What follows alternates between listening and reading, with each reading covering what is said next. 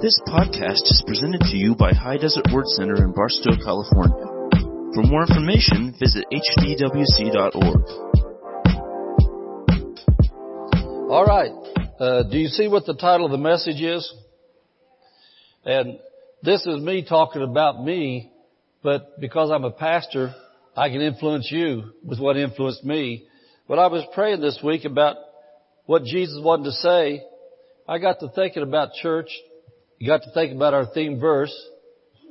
And I thought, I want everybody to come to church. I want everybody that's a part of our church to come as much as possible because I like to see people win. I like to see people not lose and be depressed, et cetera, et cetera. And so I wrote down some things. Jesus gave me the title before he gave me the message. I wrote down some things about why I love coming to church. Look at Jeremiah chapter 3 verse 15. And, uh, we've turned a new corner in the history of the church. We're not going to be dead anymore. We're going to get excited.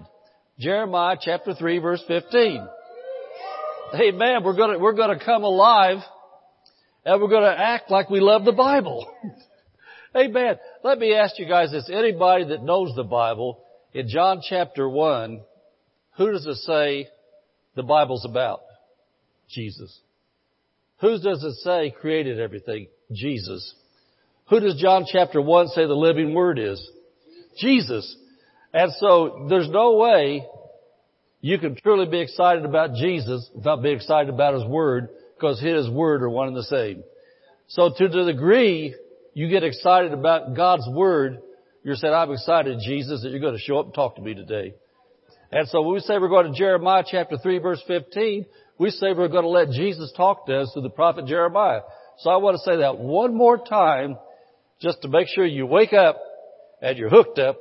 We're going to go to Jeremiah chapter 3 verse 15. All right. Praise God. I'll tell you what, if you're rooting for football teams and basketball teams and all that stuff, then it's not a sin to root for Jesus. You know, none of those teams, none of those teams ever, ever got you uh, born again or got you healed if you need healing. But Jesus is the healer. He's the deliverer. If you were ever on drugs or alcohol or anything serious, Jesus is the one that got you off of it. So you ought to get excited for Him because He, He is the ultimate field goal, field goaler. He's the three pointer or the six pointer or the grand slam home runner or the field goaler or whatever, whatever it is you need. Jesus is the great I am. He's the all in all. And I think it's time that Sunday morning Christians start to get excited about that. Amen. Amen. Jeremiah chapter 3 verse, verse 15 talking about why I love coming to church. And Jesus said, pastors will go to seminaries and seminaries will give you pastors. What did he say? He said, I, Jesus, will give you pastors according to my heart. That means Jesus will put special things inside of a pastor's spirit. He'll put his heart of love, compassion, patience, anointing, grace, giftings inside of a pastor's heart. He said, those pastors that I give you will feed you with knowledge and understanding. I'll tell you what, it's not hard to get knowledge of the Bible. If you read it, you get the knowledge. But there's a difference between getting something in your head and understanding it in your heart. You know, uh, Philip, how did I do yesterday t- explaining to your family and these people here how to be born again? You know, I gave them some knowledge, but I gave them some really good examples from your dad's life about what it is when a man gets born again. And I was a pastor talking to this crowd here yesterday, and they wasn't all Christians here. And so yesterday, a pastor with the heart of Jesus explained to a bunch of people that don't know Jesus how to find Jesus and let him become their Savior. And that's what God does with the pastor. You know, we don't just tell you, God wants you healed. We'll help you understand the Word of God how to get healed. We don't just tell you that God wants your marriage blessed. We will show you from the Word of God and give you understanding how to get the blessing in your marriage. We just don't tell you that God wants to meet your needs. God wants you to have the job adequate for your family. We'll give you understanding for the Word of God how that can come to pass in your life. Amen. And that's what pastors do. But I want you to see this here that uh, I've come from my perspective for me. And so before I was a pastor, I had a pastor that I sat under four times a week every week for years and years and years. Every week. For years and years and years and years. I will say that again because that's why we have our theme verse this year every week. For years and years and years and years. I didn't come for a while and my pastor see me and know my name and get used to me and think, well, I can count on Bernie. He's going to be here. And then all of a sudden, Bernie didn't show up for three or four months. And then come back in. You don't know how embarrassing that is to me. I'm not going down this road very long, but this is why we're preaching what we're preaching this year. You don't know how much I hate it. When you quit coming and you come back, I try to remember your name. Or I run into you in Walmart and you quit coming the last three or four months. That's been your pattern for a long time. But in your own thinking, you think, I'm a member of that church there and I go there. And you don't realize that you're somebody that visits every once in a while. And then you know me because I'm the pastor, but I look at you, I'm trying to remember where I know them from? And my wife standing there and say, who are they? Where do we know them from? And then they, they say something about the church. I think, wait a minute.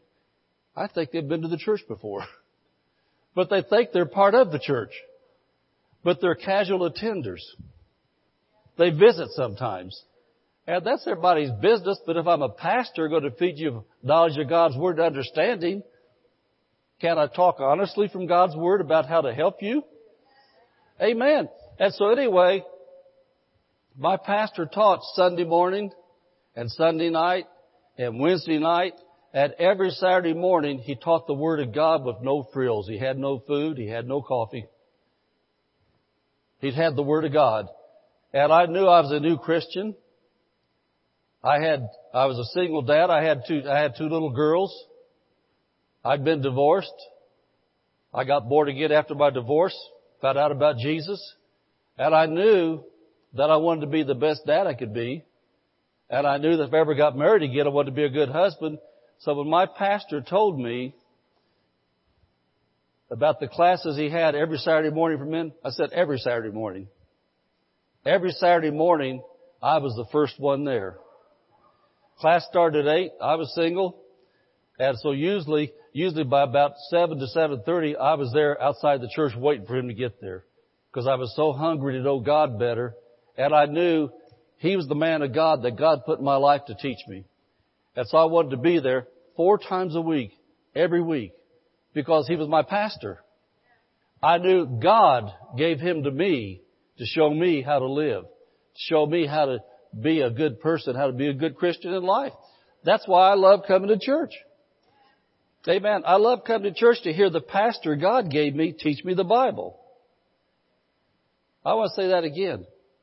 I love to come to church to hear the pastor God gave me to teach me the Bible, and I still have a pastor. His name's Mark T. Barclay. A lot of you know my pastor, Mark T. Barclay, but I still sit under him and submit to his teachings and his oversight. I love to hear his life stories. I love to watch how he acts and reacts in different situations. You know, as, as, as a man of God, and I, I, I just, you know, I see this, there's got so many sports people would flip at the sports arena. As a man of God, I have always watched my pastor and other spiritual leaders at church services. What do they do if somebody gets out of order? How do they handle it? I want to know, because they're my example. What do they do if a crisis hits the church and they got to act quickly to handle it? What do they do? How do they act when the money's tight? How do they act? Like, did you guys see that uh, little blizzard thing out there had the snow? That was my way of life for 54 years. I lived in that. and it's nice to see how they handle when there's a snow emergency. How do they handle the congregation to keep on having church? What do they do? And so for me, as a man of God, I want somebody I can watch that will show me how to win when it looks like it's not possible. You know, pastors, I heard a man say this one time, people that look at us from a distance look at us as God judger. They don't realize we got families, we got problems, we got things we deal with, because all the most people see us is right up here. They never see us in real life. And so I stuck as close to my pastor as I could, see him in real life. Because I lived in the real world. I wasn't in church all the time, because you can't be in church 24-7. I had to go out there and deal with sinners. I had, as a truck driver, I had to live around religious people that were religious, didn't really know God much, but they were religious. I had to deal around uh, sickness and disease situations in the family and things, with lack of money sometimes. And so I like to be able to watch somebody. What does he do? If the crunch is on, how's he do it? And so that's why I love to go to church. I love to hear Dr. Barclay's stories. I love to hear Dr. Barclay tell about his family and things that's happening. Why is that? Because Jesus said, I will give you pastors with my heart that'll feed you with knowledge and understanding. Amen. And so Dr. Barclay has a lot of books and things that we can buy, but uh, Jose, put that screen up of, of, these things. And so I, I don't have books, but my wife over the last at least 25 to 30 years, she said under basically every time I ever preach, she's here. She's written down a lot of things she calls pastor's nuggets. And so I'm just saying that as your pastor, I want to show you some things that are available in the bookstore to help you. They're things that she's put together from the things she's heard.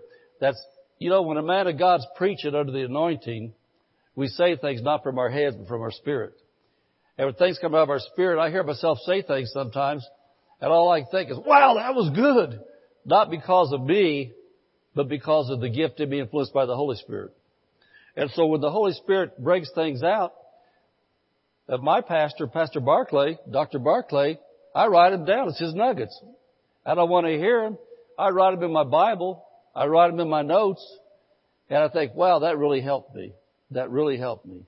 And I think about something Dr. Barclay has said a lot, one of his nuggets, you know, because we support him financially, he says, it's people like you that help people like me keep going. And to me, that's a nugget. But Dr. Barclay says, thank you for not quitting. That's a nugget. I think about the things he said. Lots of things he says sticks with me. And so anyway, I just want to read you a couple things. You see that big table of things right there, all those different ones she's got. This here, I'm just going to read just some of these out of here. They're just one-liners. This is a nuggets of gold on faith. Your faith level will never be any greater than your word level. Amen. That's something I said when preaching that come from the Holy Spirit. Faith always has a good report. What that means is this. If all you talk about is the negative and the bad, don't know what you're going to do, how you're going to make it, you're not in faith yet. If all you're ever doing is hoping it'll get better, you're not in faith. Hope precedes faith. And you gotta have hope to lead into faith, but you need to know that. A nugget here. This is good. Roller coaster faith is unstable in all its ways. Double-minded is up one day, down the next, tossed to and fro. These are things from the Word of God, but I was teaching the Word of God to help you. The Word of God says to walk by faith and not by sight. Most Christians walk by sight, not by faith. Anyway, those kind of things there from a pastor that God gave to this church. And like I said, I'm not lifting me up at all. It's the Holy Spirit influencing me to tell you things to help you. You need to have things like that. And you know, I'll just say this, she's got a, what, five dollars on those? Go back there after church and look at those and, and, and buy one or two if you want to. If you don't have the money, take one. And then at some point in time, when you got the money, take the money to the bookstore, says for a book I got a while back. Just do that. But I want you to be blessed to get things. Now I like this one. This says nuggets of gold on the Holy Ghost. Listen to this. If you're going to be under the influence, be under the influence of the Holy Ghost. Anybody ever hear that phrase, they, they arrested for operating under the influence? Amen. Well, that, under the influence of the wrong things, why don't you be under the influence of the right things of the Holy Ghost? People can fool you, but the Holy Spirit will never deceive you. People can fool you. And you know, that's why we as Christians need to be under the influence of the Holy Spirit because when you're talking to somebody that's a good con person, it might be a street person out there wanting money, It might be a fellow Christian wanting to take advantage of you. You got to know in your spirit, by the Holy Spirit, this is not right, this is not good. But then sometimes, somebody that your head thinks, these are con and these are not good, the Holy Spirit said, no, they're not a con, this is for real, they need your help. See, we can't operate this world successfully for Jesus if we don't know the Holy Spirit. Let me see what the next one is. Oh, this is a good one. Either give, either give place to the devil and grieve the Holy Ghost, or give place to the Holy Ghost and grieve the devil. In your life, there's no such thing as neutral. You're either pleasing God or you're pleasing Satan. Anyway, she's got, you see all those books right there, tons and tons of them on all kinds of subjects. And those are nuggets of gold from the pastor that God gave you. So anyway, uh, buy some of them. Start looking at some of those things. And sometimes when you're, when you're having a bad day and you just try to read the Bible, it's not working, just open up start reading some of those. And some of those things there would be like, uh, the New Living Translation. That just put something into you. Because every one of those things in there came from times under the influence of the Holy Ghost I was ministering. Amen. Give Mrs. Pastor a hand. She's awesome. Put all those things together. all right. now, now, uh, let's look, let's look at our theme verse for 2019. Yeah, this is in the, of course, the New Living Translation, or the, no, the old one, the Living Bible. And this, this from Hebrews 10:25 in the Living Bible. And we've already read this. But our next point's going to be coming off of this. And this is what's influencing us for this year. Let us not neglect our church meetings as some people do, but encourage and warn each other, especially now that the day of his coming, coming back again is drawing near. Let us not neglect our church attendance, but warn and encourage. And so, Jesus put it in mind in Pastor David's heart to major on getting people to really hook up and be faithful this year. And the reason being, so they can have more victory in their lives and their families. More victory in their lives and in their families. And I think about Dr. Barclay. He's my pastor. He influences me. And Dr. Barclay says something, and I, you know, you don't even have to be a Christian, I don't think, to, to, to, to, to understand what I'm getting ready to say. When you come to church, you get more victory or less victory? When you come to church, do you feel better or feel worse when you leave? Does your faith increase or decrease when you come to church? you know, on and on and on and on. And so why, why, why, why, why would somebody, especially going through a hard time of life, financial issues, health issues, family problems, or persecution on the job, why would that be the time they'd back off?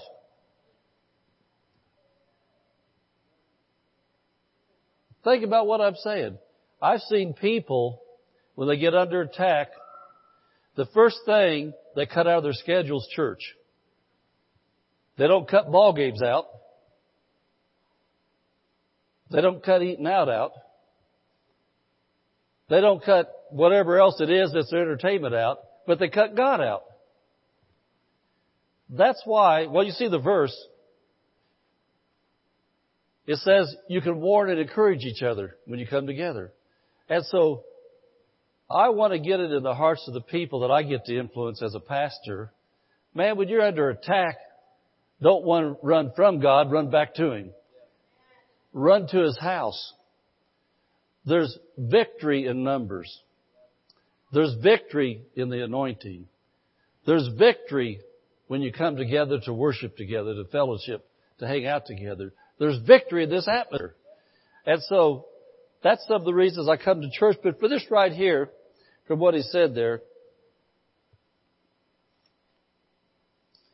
as I look at where I get to this, oh yeah, yeah, Mrs. Pastor did a great job on the last three weeks talking about the house of God, didn't she? Amen. Talked about the house of God and we're going to you know, give you a chance to still look at some things and sign up to help in the church.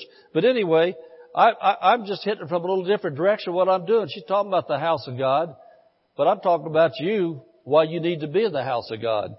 And so I love coming to church to be encouraged and warned by fellow believers to stay hooked up.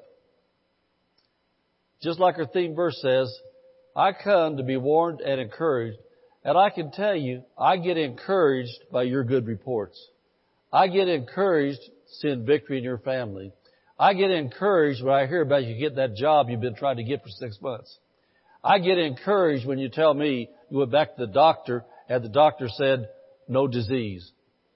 When the doctor said, I'm going to take you off the medicine. When the doctor said, your baby's okay, you can take your baby home. Amen. That's why I said we come together to warn and encourage each other. And so I get encouraged and warned by fellow believers to stay hooked up and I can encourage and warn fellow believers to stay hooked up. And you know, when I was a, when I was a sheep and not a shepherd, I loved to be able to hang out with the other Christ, Christians, the other church people on Sunday morning, Sunday night, Wednesday night. I tell Robert the other day, uh, people were staying pretty late the other night and Robert gets up early. He's wanting to go. I said, Robert, when I was, when I was a young Christian at our church, I can remember a night standing in the parking lot at midnight because they locked the doors. And I'd be hanging out with one or two or three other people, just be talking about God, talking about Jesus.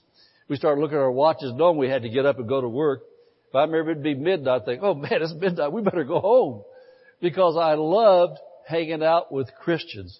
I got to hang out with sinners all day, every day. Man, I got to hear all the dirty jokes and all the politics and how bad the company was and how stinking the company was and how rotten it was. They wasn't fair. They wasn't right. Why'd they do it? Why'd they do it? Why'd they do it? I got, I got, I just got so tired of hearing all that negative stuff. But I got a chance to come to church, to be around somebody that wasn't mad at the company. And then you stop and get some sense in your head after you're a Christian, you realize no company, no paycheck, no paycheck, no take care of family. So then you quit bad mouthing the company when you're a Christian, if you're a smart Christian. If you're a dumb Christian, you stand around and knock the company instead of praying for them. Knock the boss instead of praying for him. Knock the selfish owner instead of praying for him. But when you become a Christian, hang around Christians, you realize God called us not to be a part of the problem, but to be an answer to the problem. And the first answer to pray. Amen. And so anyway, I can remember those times when, when our Robert would shut the lights off and kick us out the door. Robert doesn't do that. He's nice. He smiles. And he, de- he, he delegates to Jesse and other guys. but no, I'm saying, I love to come to church to hang out with Christians. I love to come to church so that when the church light's over with even, I don't have to go home if I don't want to. I can stick around and I can hear some good testimonies and I can tell my testimonies because we don't always get to get up in front of the church and tell everybody everything. But it sure is nice hanging around with somebody to talk to. Amen? And so that's some of the reasons I love to go to church. Now, I want you to look at Hebrews chapter 6, verse 11 and verse 12. This is really a good, well, the whole book of Hebrews is good. The whole Bible's good. It's just good. but Hebrews chapter 6 has been one of my victory chapters for years. And remember, uh, God said He'll give you pastors that'll feed you with knowledge and understanding. I just dropped you a clue right there. Hebrews chapter 6 has been one of my victory chapters for years. That has helped me so many times. I can't read the whole chapter for time, but I just want to read you a couple verses and talk about them in line with why I love coming to church. Hebrews chapter 6 verse 11, he said, and we desire that every one of you, every one of you do show the same diligence to the full assurance of hope until the end. In other words, he's saying, stay hooked up. Don't back off. Keep on believing. Keep on faithing. Keep on hoping until the end. Well, that means until you get the answer. If you're facing a thing in your life right now about your family, about money, about a job, somebody needs delivered, you're being persecuted on the job, having trouble with your neighbors, whatever it is you believe in God for, He's saying, man, stay hooked up in faith. Keep coming to church and hear the Word of God. Keep worshiping God. Keep praising God until you get the answer. Because the answer will come. And then verse 12, and that you be not slothful, or the center column says sluggish, that you be not lazy. but followers, or that means imitators of them who through faith and patience inherit the promises. Imitators of them who through faith and patience inherit the promises. And so, you know, it's okay to go to a ball game and be excited, but I'll tell you what, if you need healing in your body or healing for your family, those guys making those three pointers aren't going to get you healed. Amen. Those guys that can steal those bases and hit those grand slams, they're not going to get your raise. And I want to say it again. You can go to ball games, have fun, but while you are, don't get spiritually lazy, he said. Don't get spiritually lazy. Because the answers you need in life are only come from coming to church, hear the Word of God, and they said be imitators. Be imitators. In my prayer closet, because I've been a preacher for so many years now, and not a truck driver, not out there in the secular world, in my prayer closet, when I'm facing problems in my personal life, having struggles, when I'm, when I'm having problems in the church, I don't know how to deal with them, because this verse is one of my key verses for my life and leadership, be imitators, I will stop and think, what would Dr. Barclay do? Because I'm going to imitate him. Because he, through faith and patience, has inherited a lot of promises. I'll stop to think about Kenneth Hagin, my main mentor in Christianity. I'll stop and think about Kenneth Hagin, his stories, his teachings, and I'll stop and think. And I'll say, Lord, what would Brother Hagin do? because this is totally scriptural. He said, we as believers are to be imitators of those who get results. You know what? I don't find very many of them out there in the center world amongst non-believers that know how to get victories in faith. I might be able to imitate, like like my son Joe. Um, you know, he's a Marine now down at uh, Pendleton, but I know Joe's always been a, a jock, an athlete type guy. I remember our church softball team. How many remember Joe's church softball team? Well, I'll tell you, I don't know, some of you, well, Robert be one remember a long ways back. Joe was an okay batter at base stealer, stuff like that. But you know what Joe did? He started watching videos of the superstars. He started listening to things about how to hold your arm just right, how to watch the ball when it left the pitcher's hand. And then for the outfield, he studied and studied and studied those videos about how to position yourself and how to start knowing who the batter was, who the pitcher was, and where these guys were likely to hit it. And so Joe, after he did that for several months on the softball team, these guys thought they had a brand new guy. Joe would be in the softball, in the field, outfield out there, and Joe would be in position when somebody's batting. All of a sudden, as soon as the pitch was there, Joe was on the run because he knew that's going to go right over here. And he caught it. He began to watch what they did in the videos and he imitated them. Well, Philip knows something about that stuff. You when Philip got up there, you might as well just sit down because it was over the fence. You couldn't jump that high. but on the negative side, when he missed, I talk about missing the ball at all, spin around and hit the ground. that guy, that guy was a slugger's king. But no. What I'm saying is this. He said, be imitators of them who with faith and patience inherit the promises.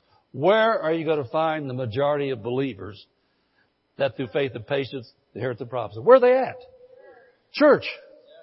How are you going to imitate somebody to get the victory over cancer? If you're never around somebody got the victory over cancer. You know, uh, we don't embarrass Dave and Irma, but they give their testimony publicly. How are you going to find out how to get your marriage restored if you're not around the Dave and Irmas? Amen. Amen. You know, and we have so many other testimonies like that in the church. David, Irma, married for lots of years, two beautiful daughters. With through some crisis times, they got divorced from each other. How long were you guys divorced? That's what I thought, about three years, I thought. About two and a half years, they were divorced. They were no longer husband and wife. Now, remarried, powerful team for Jesus. Everybody sees it for example. Amen. No, what am I saying? If you're going through marriage crisis and you're getting counsel from Sister Bucketmouth out there on your job, ladies. Or sir, if you're talking to Mr. Goofball Loser on your job, that been married, divorced, and one they're living with right now they're not married to, don't know how long it's going to last. How are you ever going to imitate something come out right? Where do you find successful marriages at the most? In church. And the husbands and wives in church aren't perfect, but they know how to follow Jesus and get the answers. I think about yesterday. Me and my wife are so unconscious of how we are. We left the church memorial service yesterday going over to the Victory Hall. Just walked out the sidewalk holding hands. I heard somebody behind us talking and giggling. Oh, look at that. Ain't that so sweet? I thought, what are they talking about? Then I saw they was talking about us. Amen. You know, we're a couple of the oldest people in the church now, I guess. I remember an old guy started coming here a couple of years ago and asked me uh, where the senior group was, and I said, "Where are talking to them? We're here." but no, what am I telling you? Why I love to church, come to church. I like to see people that I can look to them and thought, "Wow, I want to be just like them. I want to win." Amen. He said, "So be imitators them." So I love coming to church because I can see and hear real people testify of their faith in Jesus and how the Word of God healed, delivered, gave them jobs, brought their dysfunctional family together. What's that again? Brought their dysfunctional family together. Brought their dysfunctional family together. You get in church, and you know, I was kind of joking yesterday at the, at the funeral, but I was serious too, because Frank talked to me a lot. And had all the family sitting down here, some of them following Jesus and some of them not following Jesus. And I told them, I said, I said, right there shows you how faith works. I said, Frank wanted me to pray for the family to all be in church together. Here you are. I said, it's too bad it took this. But you know, that was, that was kind of jokingly, but I know a lot of Frank's family that have hooked up with Jesus, they used to be very dysfunctional. And they're not anymore. Because they hooked up with God. They hooked up with church. And you know, several of your families out there I look at too because I know a lot of your history. That the people that come to a good church consistently and regularly, not the ones that they'll, they'll, they'll, they'll hit a row where they're here three or four weeks in a row. Then all of a sudden you don't see them run into a Walmart. You think, who are these people? You know, I don't know them.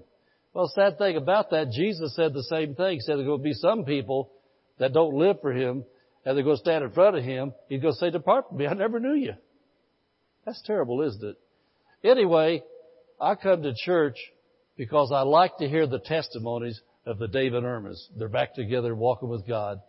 I like to hear the testimonies of the Pastor Samples that one year ago had, uh, what was it, 70% blood cancer, stage four blood cancer, had a heart attack, 99% of his heart blocked in August, and now he stand up here like a wild man preaching in front of a congregation. Amen. I, I like to hear that. I don't, I don't, I don't like, I don't like to hear, well, what did they diagnose you with? Like, oh, you poor thing. Uh, can I come to your funeral? There's not going to be any funeral. Hey man, I'm healed. I'm not healed because I was lucky. I'm healed because I belong to Jesus, because I stood on His Word, I made adjustments in my life that He wanted me to make in my life, and I follow after Him. And the heart doctor, after 99% blockage, he thought I was nuts because I wouldn't get upset what he's telling me after everything was over with. But uh, last time I saw him, when he goes through all of his tests, but back the last two times, he goes normal, normal, normal, normal. Look at all the different things to do for for uh, heart heart checkups like that. And then he told me I can swim now. And I said, well, boy, that's really nice. I couldn't swim before. Thank you. I can't wait to try it out. and, and, and, and the blood cancer doctor. And what, I, what am I saying about all that? You don't hear those testimonies in the world. You have to come to church to hear that. And if you get diagnosed with a serious cancer, and I'm not the only one in the church that's been healed, you get diagnosed with a serious disease, man, there's no better faith atmosphere to come into than come into a place where people receive healing from God and they give the glory to Jesus. And then all of a sudden inside of you, hope comes before faith. All of a sudden you get a hope. Well, the doctor said it's this, but Jesus healed my pastor. and He healed that family, and He healed this one. If He healed them, maybe He'll heal me. And then you sit under the Word, and the maybe turns into faith. And he will heal me. And you learn how. That's why I love coming to church. I don't like to see people die before their time. I don't like to see two people that I know loved each other at one time get a divorce and then the family have to put up with the stupid stuff between them. I love to see families restored. That's why I come to church. I love to see people delivered from drugs and alcohol and sexual perversion and all those evil things. I love to see people that have had messed up minds emotionally and everything else get stable and normal where all of a sudden people instead of avoiding them want to have them over to their house for dinner because it's just nice people. That's why I love coming to church. You know, I just, God's purpose in this message is to talk to you backsliders that backslide all the time. And the ones that take off, they get the victory, that take off. And they're out of here. He wants you to get stable. He wants you to hook up. He wants, He wants to be able to count on you to be used by Him when He speaks to your heart and says, hey, I want you to go encourage this person for me. I want you to go pray for these people. I want you to sit down with this family and give them your testimony how your marriage was restored. I want you to tell them how your daughter was delivered. I want you to tell them how your son got delivered. I want you to tell them how that horrible year being laid off, how God restored everything to you and the job you have now. You understand what I'm saying? And everything I'm showing you right now, feeds you knowledge and understanding. I've told you nothing we're not seeing in the Bible. Amen. I'm doing better preaching than you are shouting. And so I want to say this since I'm coming at you from first person for me in my life. It's always nice to hear a preacher, but sometimes the spiritual boost that we all need is Joe Christian telling his story.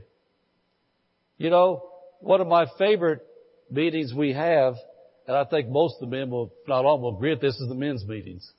At the men's meetings, so many times one of the men or two of the men will tell a current story of what God's done in their life recently or what God's doing. And when I hear these stories these men tell, man, I'll tell you what, on the inside of me, I'm jumping up and down doing jumping jacks and somersaults because I'm thinking, wow, wow, wow, that's awesome. Man, that's good. Woo, that's really good. Boy, I'm sure glad I heard that story. Hey man, what is that? That's warning and encouraging one another and so much more as the time of His return draws near. That's what's going on. Somebody give the Lord a hand. Amen. I'll tell you what, I'm, I'm getting excited just, I wrote this, but I'm getting excited hearing it again.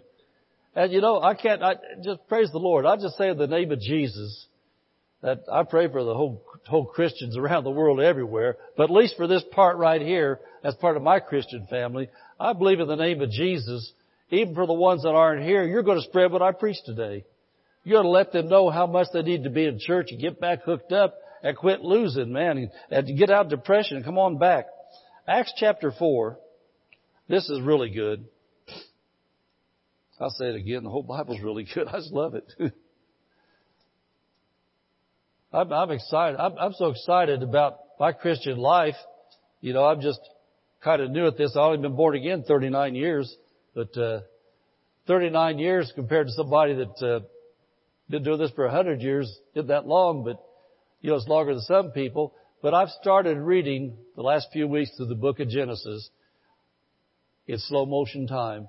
I'm going through the book of Genesis, a verse at a time, and I'm seeing things. Got my yellow out. I got my red out. I got my lines out. Doing my cross references, and I took a Bible class back in 1983 called In the Beginning. And that's how the book just starts off. In the beginning, God. And boy, things that lady taught me that many years ago, all of a sudden, a lot of stuff that she taught me back then is starting to come back to me now as I read the book of Genesis. Except this time, I'm a lot older in the Lord than I was then. This time, after my experiences and things I know now, I'm starting to see things I didn't see understand things I didn't understand. Why am I telling you this? Because I'm a pastor that you're supposed to follow as I follow Christ. And so I'm saying this. I'm hungry for the Word of God. I'm excited about the Bible. And when I read it, I say, Jesus, help me to read this as if I'd never seen it before so you show me things I need to see. I want to see things. I want to know things. And number one reason is I want to be a stronger, better Christian. Number two, I want to be a better teacher and a better person to help you. What God says, so catch that excitement. Catch that joy for the Word of God and get out of whatever your religious routine's been. Get out of it. Get freshened. Amen? And so in Acts chapter 4,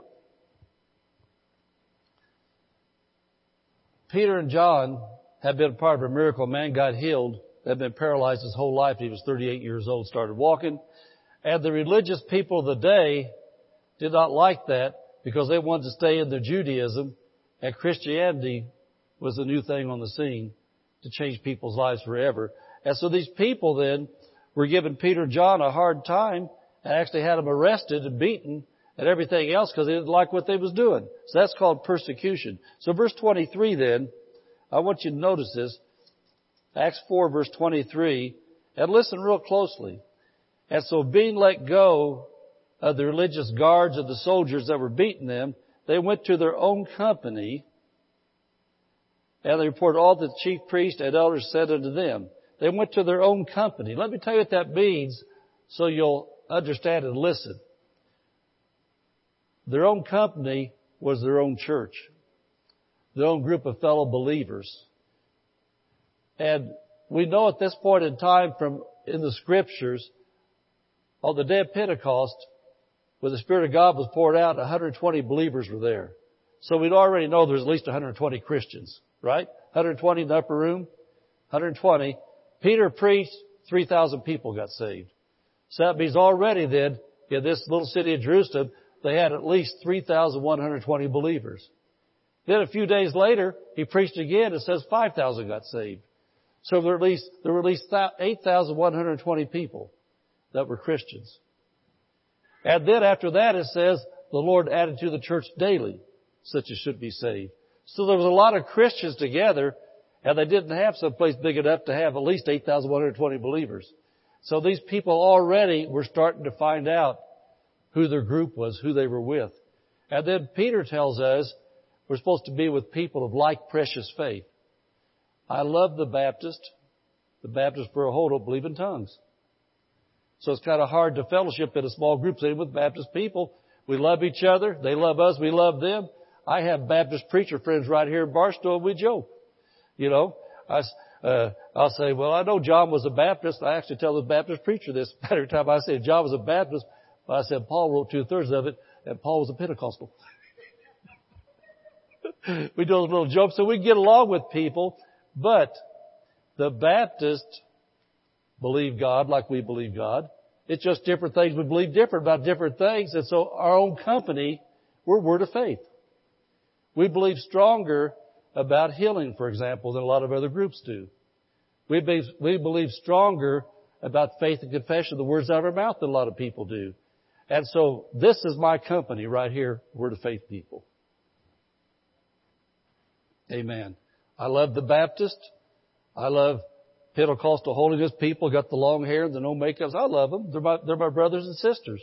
There's lots of groups I love, but you notice right here, when these guys got in trouble, they didn't go to, there's a whole 8,120 or more. They came to their own company.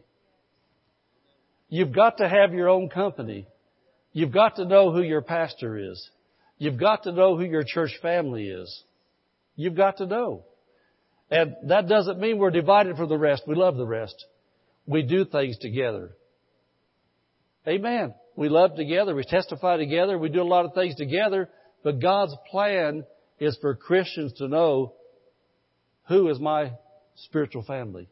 Who do I belong with? Amen. Amen. So many stories I could tell about that, but I won't cause the sake of time. So anyway, uh, he said, went to their own company, and they told all that the chief priests and elders said to them.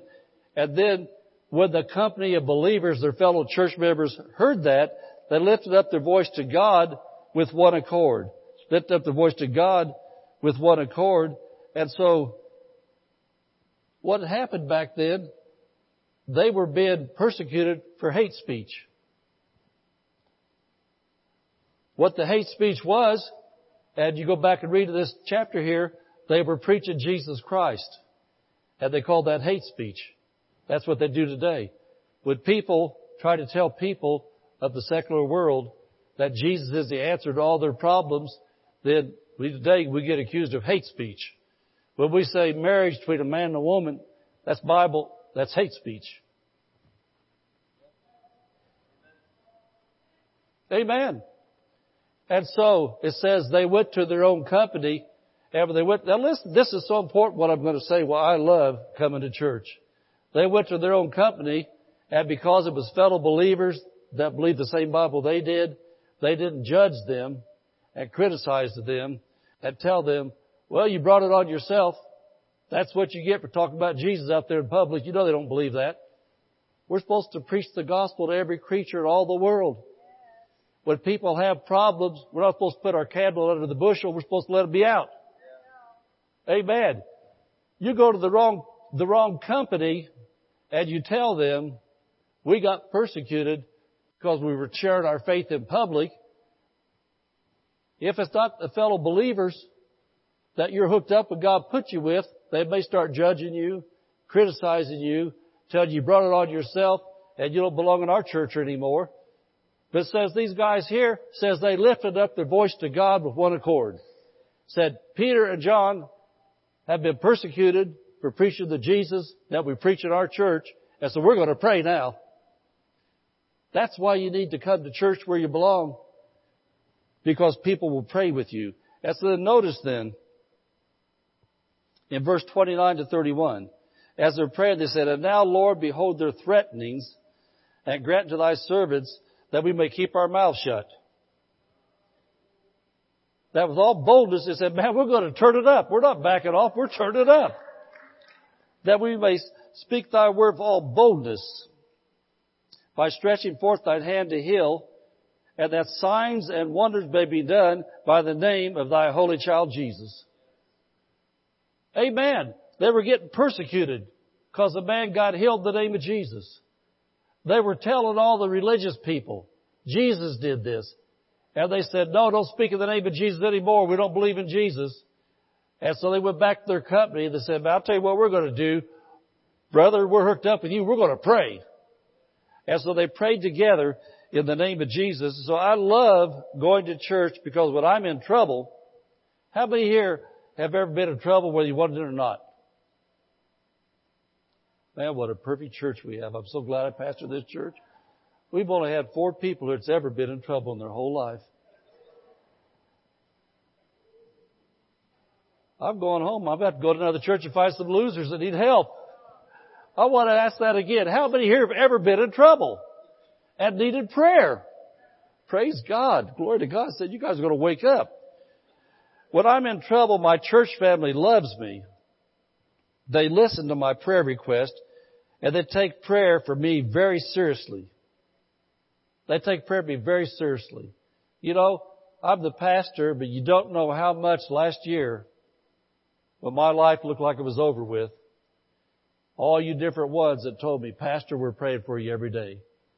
I'd get text, phone calls sometimes, sometimes because I wasn't in good shape to hear you. You tell my family, you say, hey, Tell Pastor we're praying for him. Tell Pastor we're standing with him. I was in my own company. I was in trouble last year. And I'm so grateful for all that you prayed for me. Anyway, your, your, uh, church family, they won't judge you or nitpick you. Uh, they won't look at all your faults and your weaknesses. They'll pray for you. And notice verse 31 then. They prayed. It says, and when they had prayed, the place was shaken where they were assembled together and they were all filled with the Holy Ghost, spake the word of God with boldness. And so God showed up again like the day of Pentecost. And, you know, I think about this. If that happens in our church, will we think it's an earthquake? Or will we give God the credit? Say, that's God. That was no earthquake. That was God shaking our place. You know, I think about the people that think you ought to be real quiet all the time and worshiping God. What happens when you begin to worship God and pray, and all of a sudden you have that rumble go on because the Spirit of God's coming in and things are starting to happen. Amen. That's the power of God showing up. Did you ever read in Acts chapter 16 when Paul and Silas were praying in prison and God sent an earthquake and opened up. Philip, it's not going to happen where you're at, I don't think. You're probably safe. But, uh, he, he's, he's an assistant warden at a prison. But any, anyway, uh, thinking about that, but he's really a good guy. He's a born again spirit filled assistant warden. So he's not a mean guy. He's a happy guy. He's a good guy. And if you ever had him by that prison, it'd be good if they got to come sit in Phil's office for a while because he'd get him filled. Amen. But, but, but Paul and Silas prayed to say praises to God. It says God sent an earthquake and the doors were opened and the people's chains came off and they were freed. I would say they must have been people that were unjustly in prison or God would have set them free. But anyway, that was that story. So it says the power of God came down. And so I love going to church because when we pray together, God's power shows up. I want to say that again. I don't want the little me prayers. When somebody prays for me, I want God to show up. That's why I go to church. I love the power of God to show up on it. The last thing I want to look at is Second Chronicles chapter 5, verse 13 and 14. Second Chronicles Old Testament chapter 5, verse 13 and 14. You know, I, I really pray that you're seeing what I'm seeing, and for God to really stir you, and this don't just go step, boy, Pastor, Pastor I had it today, man. Pastor, Pastor was doing it today. I don't want this to be a message. I want this to be a move. I want this to be something that you guys, basically everybody here is faithful here all the time anyway, but to help you if backsliding tries to knock on your door, answer with, no, I go to church, I'm faithful. But just let this get in you, and then you run into your fellow church members in Walmart and places like that you haven't seen for six months. Say, hey man, where you been? Our theme verse is to warn and encourage. And so I just want to encourage you, get back in church. Come back where the victory is. You look depressed. You look down. You just got through telling me all those sad stories about your family. Well, you got help when you came to church. You got better when you come to church. My family's doing great. We're doing awesome because we're staying in church. So I want to encourage you. I'm talking about you now. Talk to your fellow church members out there. I want to encourage you. Unless God has sent you to another church, and this isn't your church anymore, if you've got another church and a pastor, then I rejoice with you. But if you don't have, get back in, get back in, get back in. Amen. That's what this is about. And so anyway, this is the last, last, last reason I wrote down because how I love coming to church. And this is at the dedication of Solomon's temple. Remember Mrs. Pastor talked about God's house? This is God's house then. And so talking about God's house, just built the new place, and they're getting all ready to move into their new building, God's house. And it says, it came even to pass as the trumpeters and singers were as one. That's about the praise team. That's about the musicians, the singers. They, they, were as one to make one sound to be heard, that's called unity, to be heard in praising and thanking the Lord, and they lift up their voice with the trumpets and cymbals and instruments of music, and praise the Lord, saying, For he is good, for his mercy endureth forever, that then the house was filled with a cloud, even the house of the Lord. That's called the Shekinah glory of God. That's the presence of God coming in so strong that people knew God was there. And so that the priests then could not stand to minister. They couldn't stand up by reason of the cloud, for the glory of the Lord had filled the house. And so the praise team coming together, like our praise team, holy, sanctified, prayed up, ready to lead us, the congregation, praise and worship to God, will bring the presence of God in. And so I love coming to church because when we come together to worship God with musical instruments and sing praises from our heart together, His presence and glory fills the sanctuary. And in that atmosphere, listen, if you're starting to clock out, clock back in for a couple seconds. Give me about another minute. Don't clock out. I can already see, I, I, I can tell when you're clocking out. Well, it's not time to clock out. It's time to stay on the clock for just a minute. It's not time to think, well, the sermon's over. No, this is never going to end. This is life. In that atmosphere, those of you and your friends and your family that haven't got the answer yet from the Word of God, something just hadn't, it hadn't clicked yet, in that atmosphere of praise and worship, where the glory of God comes in, all of a sudden addicts that have tried forever to get delivered in an instant they're delivered. Somebody that has fought a disease for years and years, when that atmosphere comes in, all of a sudden they jump up healed. They come back the next week and said the doctor found no cancer. The doctor found no disease. Those effects they have from the stroke are gone. They could walk again. They could move again. They can function again. That messed up dope mind from years of addictions and abuse, all of a sudden, like if you know the Bible, the madman of Gadara, they had to chain him up because he was so mean and wild from an abused life. All of a sudden, those former addicts come in. When the glory of God came in and that kind of a church service, the addict got delivered just like that. And then the people try to figure out what happened, what happened, what happened. That's because the glory of God came in. When the glory of God come in, people get answers they couldn't get any other way. People get victory they couldn't get any other way. That's why I love coming to church. I love coming to church to get the presence of God. And I can tell you as the leader of this church, the presence of God's going to nothing but increase in here. We're coming to another level in our worship in this church. We're coming to another level. The word's been good. The love's good. The singing's good. But it's time for our church to come up now. We're going to come up another level. Now what we're going to do in the near future, we're going to set aside a Friday night to go over to our smaller building for a different atmosphere. And we're going to have a worship service that's not a fun and game service. As a matter of fact, I'm going to request that people leave their phones in their cars if they can't control them. Because we're going to come in the presence not to ask God for anything, but to come in like these people did in the Bible, just to praise and worship God with one voice of just the family God coming together on a Friday night and said we're only here for one purpose. Father, we love you. We give ourselves to you. We want to worship you. We want to thank you for your goodness. Thank you for your mercy. But have the praise team with the instruments and the singing of one heart, one accord, and us singing together. And then just let God show up and do what He wants to do. And then, because of us, people that want to, being over there kind of getting an idea of the feel of it, how this goes, bringing that back into Sunday mornings then. Because we'll learn better how to flow together as one voice, as the Bible said, one voice.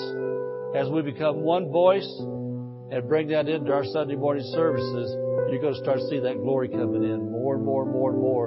And then all of a sudden, there are going to be people